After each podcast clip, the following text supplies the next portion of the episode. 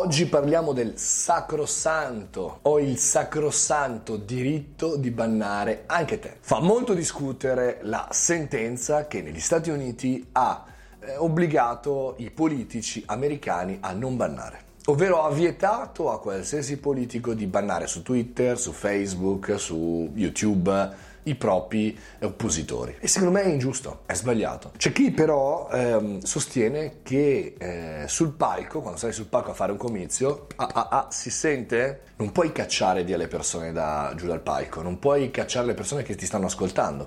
E altri sostengono che in realtà il diritto di parola, il diritto di pensiero, in questa maniera, eh, bannando gli utenti, venga in qualche maniera danneggiato. Ora, se fossimo nel Novecento e se fossimo fino a 50 anni fa, questo sarebbe assolutamente vero.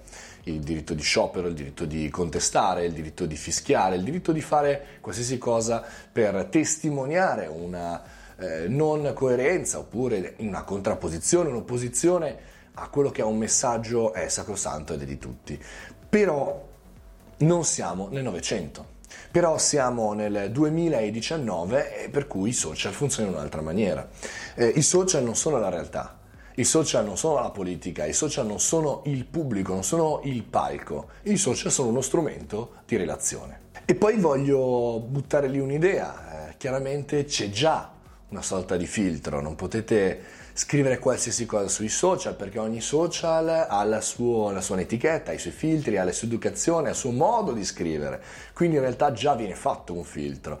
E poi eh, soprattutto immagino se noi vogliamo fare come è capitato, una campagna contro un politico, a questo punto, grazie a questa sentenza, possiamo farlo. Possiamo muovere migliaia di bot, migliaia di utenti per andare a massacrare chi non sa gestire i propri social, chi magari come politico eh, sa fare solamente il suo mestiere e eh, non può chiaramente mettersi a gestire la pagina social. Pensate ai piccoli comuni, pensate alle regionali, pensate alle piccole politiche, non soltanto a Trump, Obama, eccetera, eccetera. Pensate a quello che potrebbe accadere. Datemi le vostre opinioni sul diritto di bannare per i politici, ma non soltanto, per tutti, anche per i creatori di contenuti. Quindi fatevi avanti.